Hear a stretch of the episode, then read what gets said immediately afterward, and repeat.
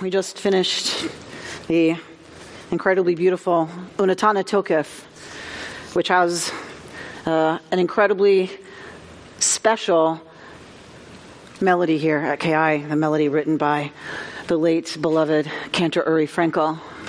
So it is your Unatana Tokef that we have here at KI.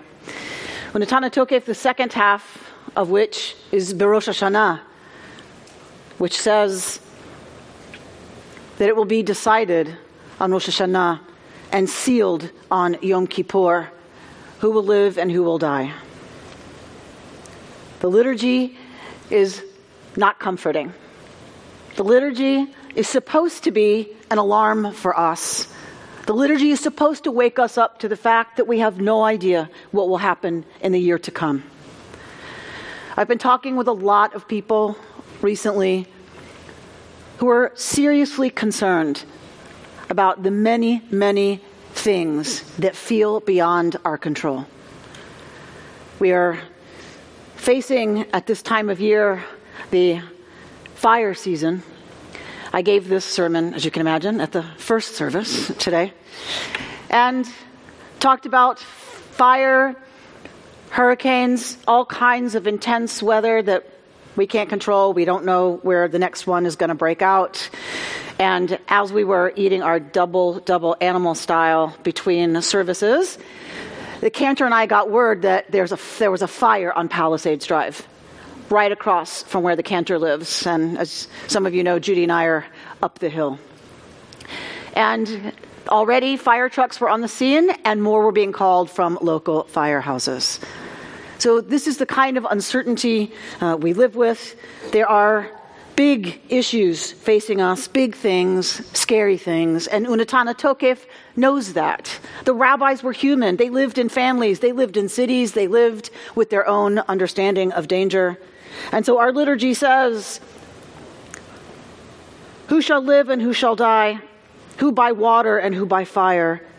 Who by sword who by famine, who by thirst, who by earthquake, and who by plague?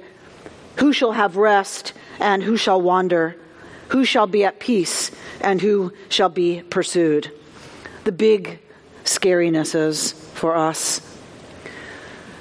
Unatana Tokef acknowledges that there are things that we won't be able to control and things we won't be able to prevent.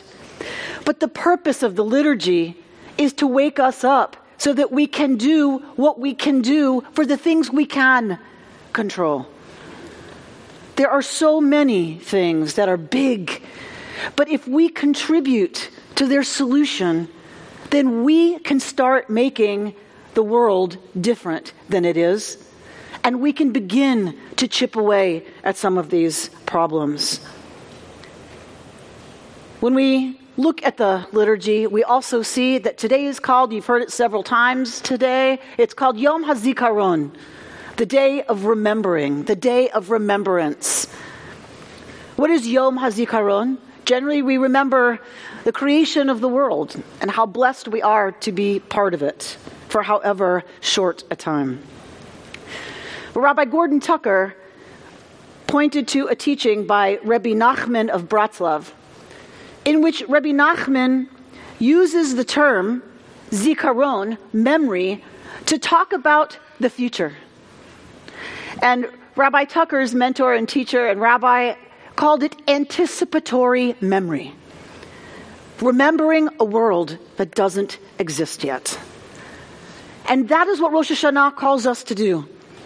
Rabbi Nachman says, צריך לשמור מאוד את הזיכרון שלא ייפול לשכחה we must guard, we must lishmor very much zikaron, memory, that it shouldn't fall into forgetfulness.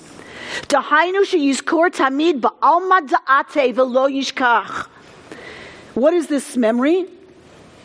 tamid that we should remember always the world that isn't here yet, the world to come. The first thing before we say Modeh Ani, which is the first thing you're supposed to do in the morning when you open your eyes, grateful am I before you, Holy One, that I have yet another day. Before even that, says Rabbi Nachman of Bratslav, Yazkir et atzmo tekef be'alma da'ate. V'zebechinat zikaron. That the first thing we do even before Modeh Ani is to remember, to remind oneself, be'alma da'ate, in the world that isn't here.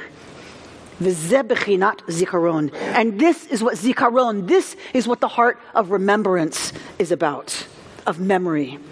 Remembering the world that isn't here yet. For the big things, it's going to take smarter people than me to figure out policies, to figure out legislation, to figure out solutions. We elect people to do that, and we send them to work across the aisle, both here locally and nationally. As I said this morning, halavai, it should happen speedily and in our day. But we elect people to solve many of the challenges and to contribute to a world conversation. But we also have what we can do. We also have what we are obligated and responsible for doing. Who by water and who by fire? Like I said, just a few moments ago, we heard the fire was put out, but we didn't know if it was going to spread up Palisades Drive or not. And those of you who Remember the devastating fires of last year, who watch TV and watch what happens to islands that are absolutely devastated by hurricanes. We can't stop them, and we don't know where they're going to be next, but we certainly know that they are related to global climate change. There's a landmark new report presented at the UN Climate Action Summit, and it underlines the glaring and growing gap between agreed targets to tackle global warming and the frightening reality. According to the scientists who wrote that study, amid growing recognition that climate impacts are hitting harder and sooner than climate assessments indicated even a decade ago, there is now a real risk of crossing critical tipping points. Widespread and long lasting heat waves record breaking fires and other devastating events, such as tropical cyclones, floods, and drought, have had major impacts on socioeconomic development and on the environment. We must work quickly as a world community, and the United States lags behind the rest of the developed world in terms of our commitment to removing CO2 from the atmosphere and lessening our contribution to it. Each of us makes choices that impact climate change. Each of us has young people, I hope, that we love and are deeply attached to. What will we say to them when they, like Greta Thunberg, turn to us and say, People are suffering, people are dying, entire ecosystems are collapsing, we're in the beginning of a mass extinction, and all you can talk about is money and fairy tales of eternal economic growth. How dare you? How dare we give our young people a planet that might be reaching the tipping point where we can't turn the ship? Can we remember a world in which all of us take seriously the need to protect and preserve life on this planet? who by sword. In the liturgy, of course, it's addressing war. And we know that war continues to end and ruin the lives of millions of people all over the world. Our young people know about the danger of the sword, the sword of our time, guns. 36,000 Americans are killed by guns each year, an average of 100 people per day. In 2017, gun deaths reached their highest level in 40 years. The U.S. gun homicide rate is 25 times that of high income countries. Women in the United States are 21 times more likely to be murdered with a gun than women in other high income countries. As we know in Pittsburgh, Pittsburgh and in Poway, Jews were murdered for doing exactly what we're doing here gathering to attend services. Our teens, when they go to school, our kids, when they go to school, our little ones, when they go to school, now have active shooter drills at school. The policies and common sense legislation that needs to be passed I leave to the politicians to hammer out. But what we have to do as citizens is demand a national conversation about preventing gun violence now. Who by hunger?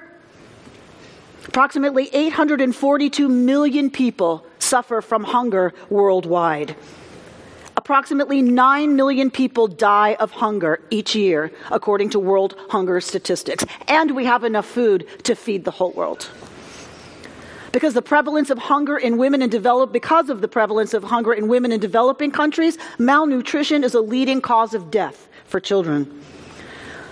But we can make a difference. We can remember a world in which everybody has enough to eat the Food and Agricultural Organization of the United Nations estimates that the total number of hungry people worldwide has been reduced by 216 million people since 1992. Locally, KI does its part. Last year's food drive by KI provided 210,000 pounds of food to those in need through the Westside Food Bank. That translates into 168,000 meals. So we did 210,000 pounds last year because Rachel Jeffer runs this thing. We're going for 215,000 pounds this year. There are 190,000 people living with food insecurity in West LA. We make a real difference for them. When families are trying to decide between buying school supplies and buying other things like shoes to start the year, they often don't have enough to feed their families. We give almost twice as much as the next organization behind us. Almost twice. You can make a difference by going to ourki.org slash HHD, click on food drive, and donate. Your money actually goes further than your food. Because when we give money, they can buy in bulk, and it feeds even more people who by plague. None of us knows what the year ahead holds for us in terms of our health. And those of us on the receiving end of the phone calls that someone's gotten news know, we each know how uncertain the future is. But we have the best health care in this country if one can afford it and if one has health insurance then we have amazing access to care in this country. But 45,000 annual deaths are associated with a lack of health insurance. The difference in life expectancy between the richest and poorest counties is 30 years. 30 years difference. If you want to see this disparity firsthand, call Celia Bernstein, a KI member who works for on behalf of the Venice Family Clinic. I've taken that tour. It is remarkable what they do, but what they have to do because these people have nowhere else to go. And having worked for four years as a clinic supervisor at the Feminist Women's Health Center in Atlanta before going to rabbinical school, I saw firsthand what especially women, young women, poor women, were struggling with in terms of accessing health care, accurate health care information, and access, affordable access to reproductive health care.